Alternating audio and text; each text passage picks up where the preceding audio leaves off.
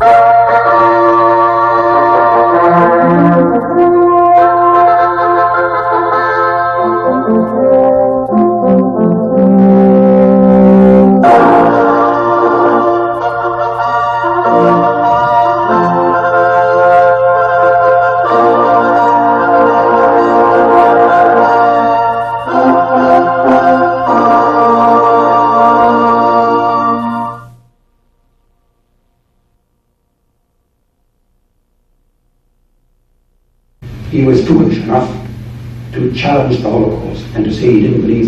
gas chambers, and he said one or two derogatory things about his NATO allies. He said he, think, he thought personally that as a Bundeswehr officer, officer uh, it was uh, incumbent on all Bundeswehr officers to keep a wary eye on their NATO partners because they weren't necessarily a good thing for Germany. He was court-martialed because his fellow crew officers reported him to the German government. In England, unthinkable. I mean, if, if, an English naval officer, my father was a lieutenant commander, exactly the same rank as this guy.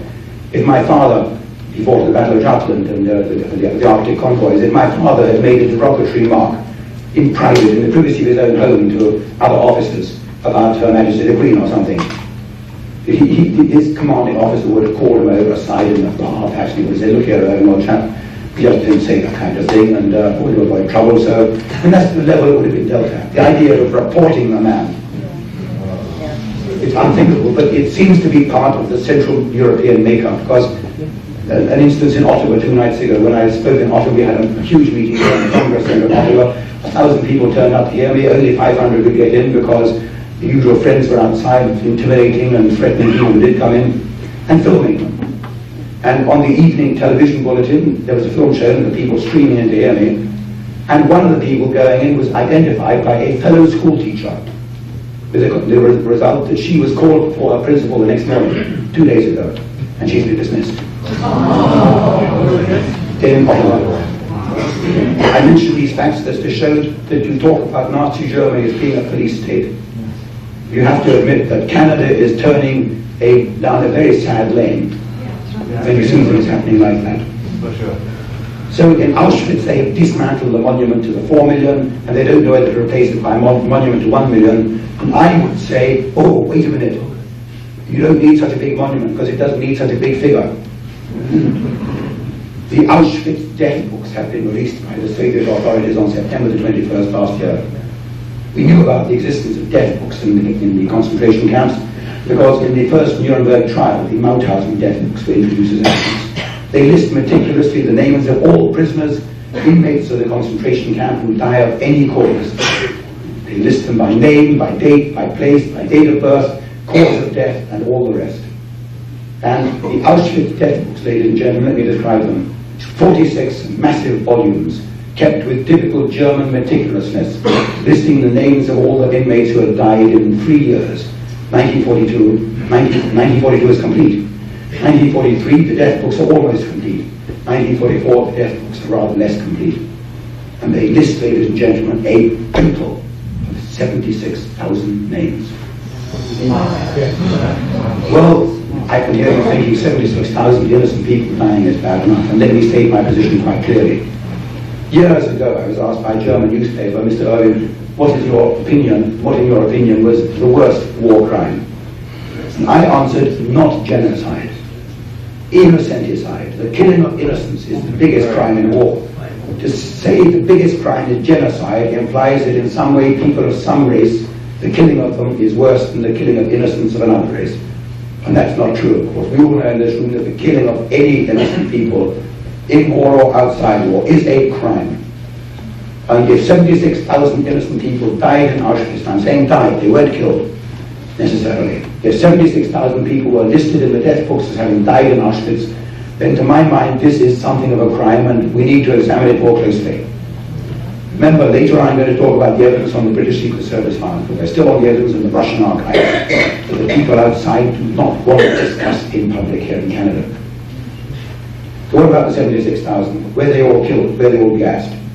Well, we don't know how many were gassed just from these figures. What I can say is look at the book written by Arno Mayer, the Jewish professor at Princeton University that I mentioned earlier. He stated in his book, on the basis purely of his own experience as a historian working in the archives although unfortunately he's rather imprecise in his book. He gives no sources, which I personally question. Arno Mayer says that in his belief, by far the largest part of those who died at Auschwitz died of natural causes. And he made himself very unpopular saying this. There were whole page attacks on him in Time and in Newsweek magazine, and uh, you can understand why. By far the largest part of those 76,000 who died in Auschwitz died of natural causes. So suppose we just say over half died of natural causes. And suppose we take account of the fact that the death books of 1944 are incomplete, and we round the figure up to 100,000 who died. This means that about half may have been killed, while the other half died of natural causes. Ladies and gentlemen, 50,000 people were killed in Auschwitz. Killed in Auschwitz from 1942 to 1944. That is a crime, as I said. 50,000 innocent people. It's about as many people who died in Auschwitz in those three years as we British killed in Hamburg in one night.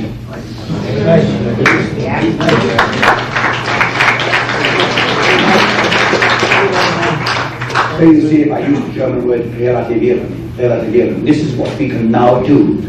We can now say, put an end to your lies about the Germans being the arch criminals of all time, who have committed the crimes that are the biggest crimes of this millennium, let alone this century the crimes committed by the Germans, the crimes committed by these individual criminals, whether they're Auschwitz or the individual Einsatzgruppen commander, task force commanders behind the armies in the Russian front.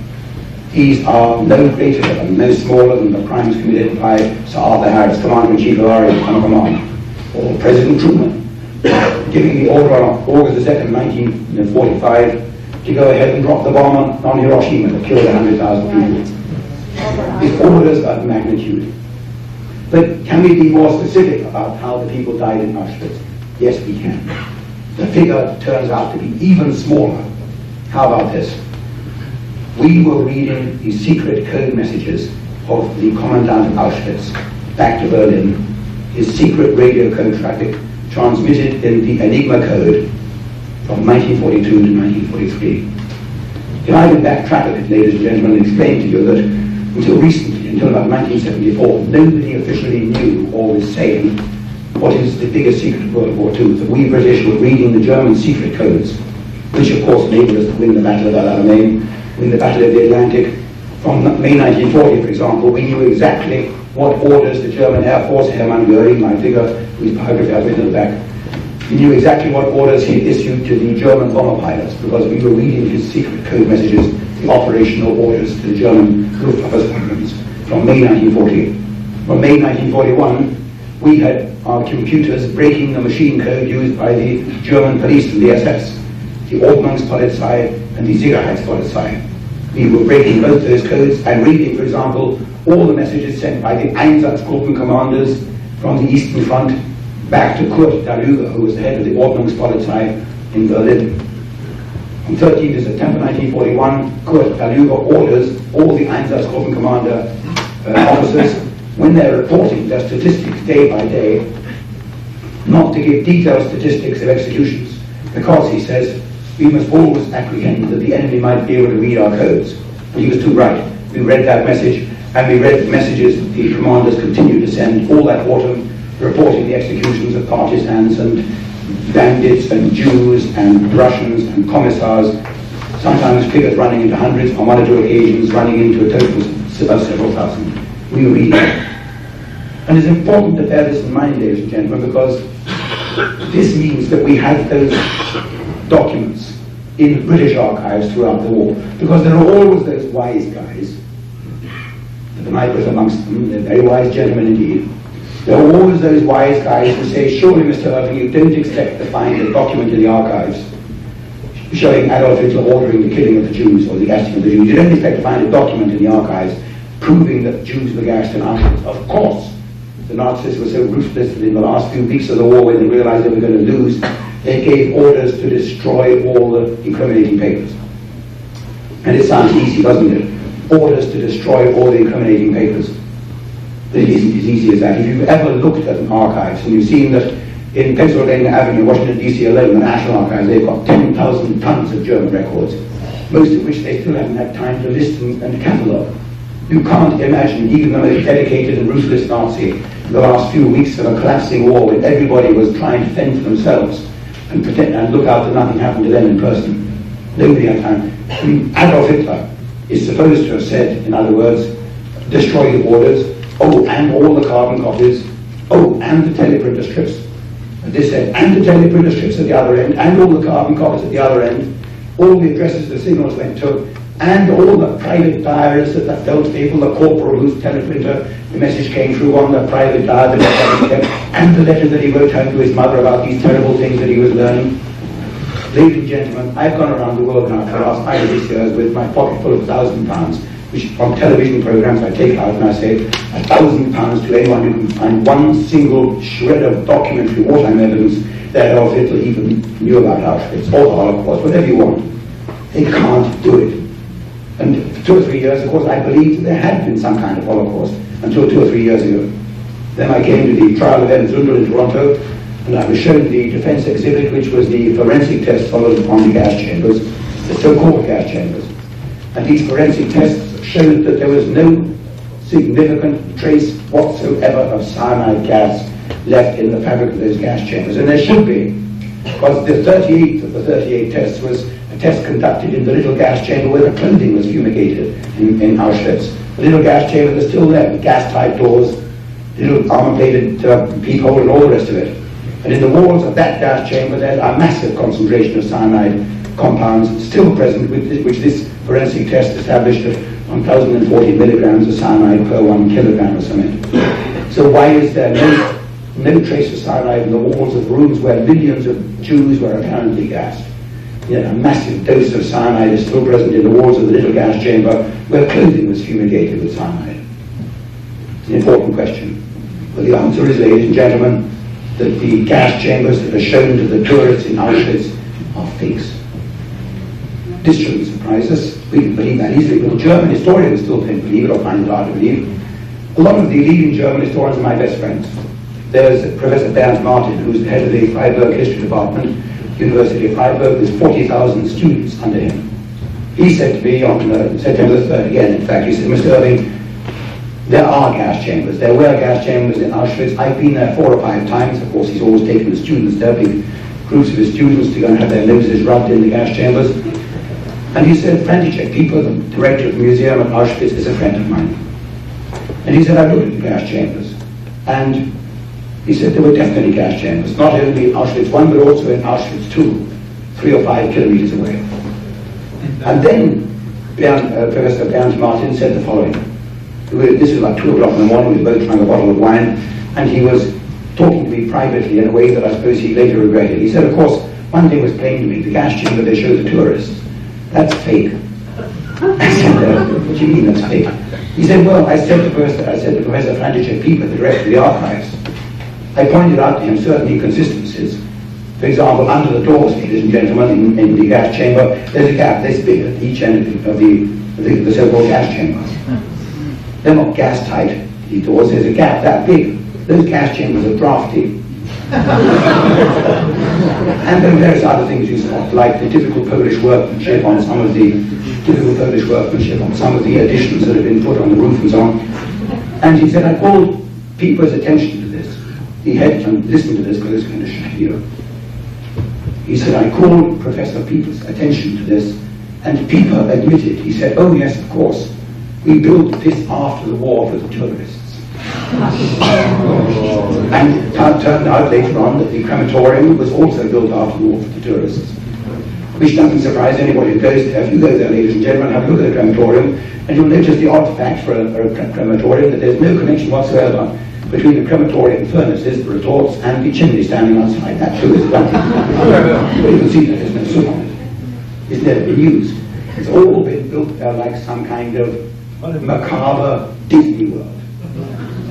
For the tourists to come and pay their fees to go and walk through and have a bit of a shudder so they can say they've seen a gas chamber, which is where we now have hundreds of thousands of eyewitnesses who've seen gas chambers. But even Bernd Martin hadn't seen it because he was still telling me, Mr. Irving, there are gas chambers. I saw them. It, the fact hasn't sunk in with. And I said, but wait a minute, you told me you saw dummies. He said, oh yes, oh yes, the ones they showed me were dummies. But the real ones are in Auschwitz too. three kilometers away. And I said, but those aren't shown to the tourists. Oh no, they show us the, the convenient ones. I said, isn't it logical to ask why they don't show the tourists the real ones, why they build dummies? Oh, well, he didn't want to go into it much further. So if we go back to the signals that the British decoded from Rudolf Höss, Commandant of Auschwitz, HOESS, to the Wirtschaft Verwaltungshauptamt, which was the governing body of all the concentration camps in Germany. It turns out that the British government code and cipher school, which was our equivalent to the NSA, the, the deciphering agency of the British government in wartime, we had cracked the code of the SS concentration camps. And we were reading on a daily basis the daily returns of the commandants of Auschwitz, Buchenwald, Mauthausen, Dachau, and three or four other German concentration camps. Let me tell you what those returns contain. They contained a series of figures and facts. The first figure was the number of inmates who had arrived the previous day. The second figure was the number of inmates who had departed the previous day. The third figure was the total number of inmates on hand at the end of the previous day. And the fourth figure was what I would call other losses. Other losses. I've chosen that as a translation of the German words Abgänger anderer Art, because Other Losses, of course, is the title of a book. A friend of mine, the liberal historian, novelist Jim Bacque, who lives in Toronto here, for me this morning, in fact, and wish me well. So, Other Losses. The British Secret Service deduced that other losses meant deaths. It meant only deaths. Just on the basis of statistical analysis, you can see that the other losses referred only to deaths, and it in turn was broken up into the categories disease, execution, execution by hanging, execution by firing squad. Now listen to this. Professor Hinsley, who is the official British government historian, who wrote the history of the British government, the British Secret Service in World War II. Professor Frank Hinsley, he's now the master at St John's College in Cambridge University. He states, on his analysis of all these documents, which are still in the archives of the British Secret Service, they're never going to be released to the public, we can only guess why. He states in volume 2 of his official history appendix, page 669, that upon analysis of the daily returns of the Auschwitz concentration camp, it becomes completely clear that nearly all of the deaths, nearly all of the deaths were due to disease. The others were by execution, by hanging, and by firing squad. There is no reference, and I'm quoting Hinsley, there is no reference whatever to any gassings. So why hasn't this extraordinary revelation been headlined in the newspapers around the world? It's not just some cranky, self-appointed British neo-fascist, neo-Nazi pseudo-historian. You journalists who are present can take those words down. It's not just some pseudo-historian from Britain saying this. This is the British official historian, Professor Hinsley, who had unlimited access to the archives of the SIS, the Secret Intelligence Service, and to the archives of the British Code Breaking Agency, who says that in Auschwitz nearly all the deaths were due to disease. There is no reference whatsoever to gassings. How about that? Now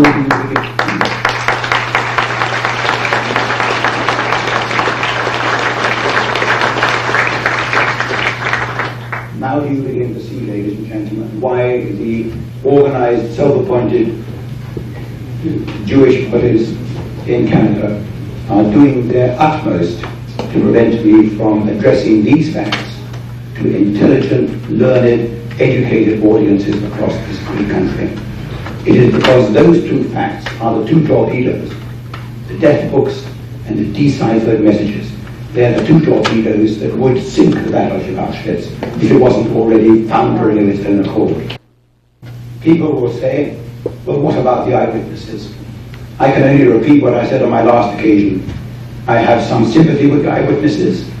I know the terrible traumatic ordeal they went through. Auschwitz was not a holiday camp.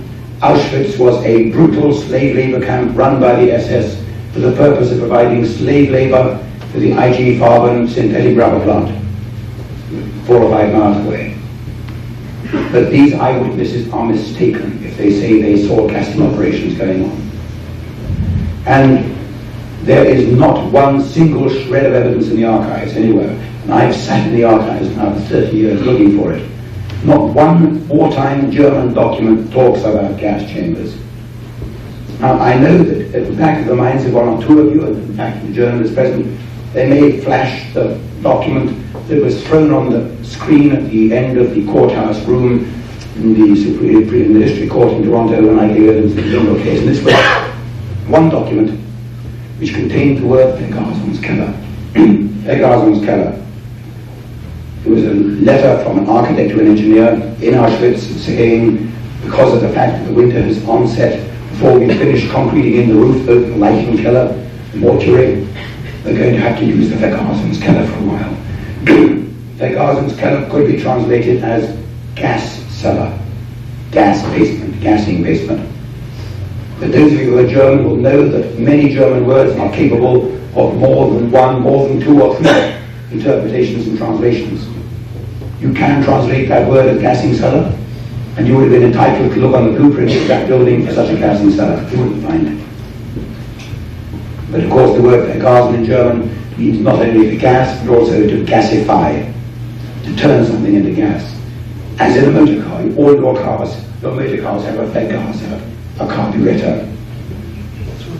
And in a crematorium, which is what this building was, where high temperatures, the highest temperatures are needed for the cremation process, there would have been a combustion process involving a vergaser. no question at all. So this document was relatively meaningless, as are the other documents that use the word vergasen. I think that there's one more, for example, which has been published by the author, the Holocaust author, Jean-Claude Pressac. Jean-Claude Pressac has published a great big volume, this big, of blueprints and photographs and documents, a magnificent volume. He published it on behalf of the Holocaust historians, attempted to be a blockbuster to write the end to the likes of Ernst Zündel. But to my mind, that blockbuster does more harm to the battleship Auschwitz than it does to us. Because although this volume shows that there were undoubtedly a crematoria and barracks and that there were buildings and that there were um, all sorts of bathhouses and things in Auschwitz, not one of the documents or blueprints shows a gas chamber. The only documents that mention Vergasung are the one document that I just described to you and another one, which at first sight is in fact a real killer. It is signed by Rudolf Höss himself, a circular to the senior officials of Auschwitz concentration camp saying that there have been a number of unfortunate accidents to members of the Auschwitz camp staff due to inadequately heeded safety precautions during Vergasungsoperationen, gassing operations. And this looks like a real killer. But you've got to realize, ladies and gentlemen, that Auschwitz was a major site. I could show you the photographs of it. There are two or three hundred buildings, each housing two or three hundred prisoners. Europe was in the grip of a terrible typhus plague, which was being borne by vermin, by rats, by typhus-bearing lice. People who arrived in Auschwitz came from the most, the meanest hovels in Europe sometimes. They were sent through the bathhouses, the clothing was sent through this little gas chamber to kill off the permanent lice to disinfect the clothing.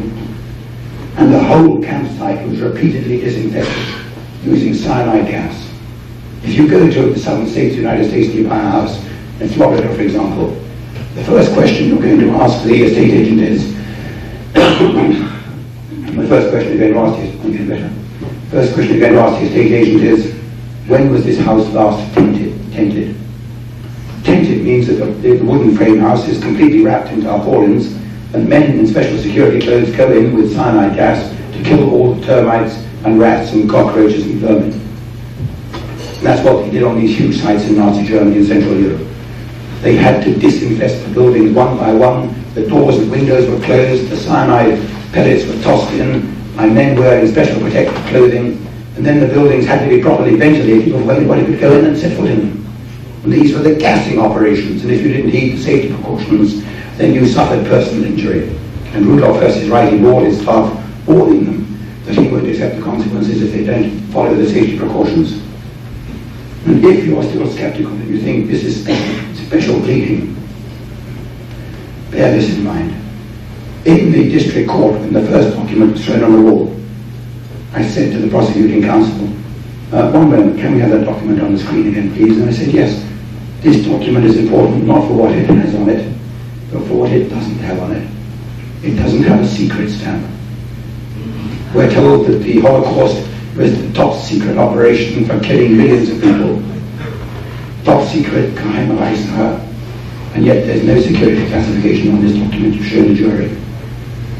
In fact, you could argue that this is a carbon copy, so perhaps they forgot to rubber stamp it. Germans don't forget that. You could argue that.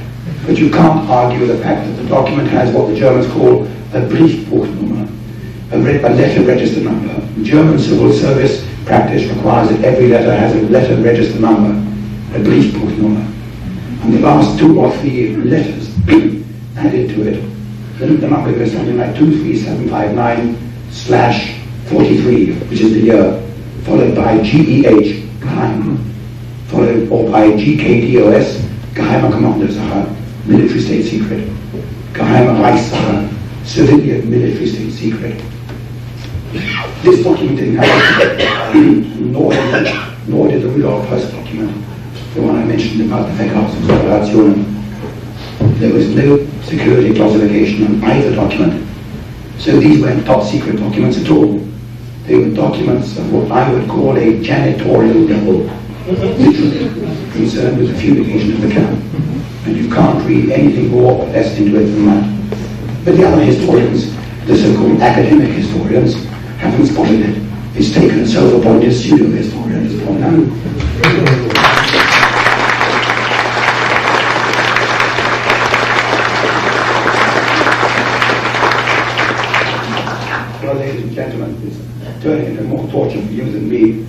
I can carry on for some time yet. Let me mention only one more fact. Whenever you see television movies or films about the Holocaust, retain a skeptical mind. When you saw that recent film last year by Herman Wouk, War and Remembrance, you saw all the highly paid actors being um, ushered by the SS guards, were all played by British actors, incidentally. This is part of the way Hollywood works. All the masters now are British actors. they were being ushered into the gas chambers at Auschwitz. The publicity media said that the whole of that scene was filmed in Auschwitz itself, on site, on location. In fact, it wasn't. The gas chamber scenes were not filmed on, on site in Auschwitz. They were filmed in Hollywood. A little, a little detail.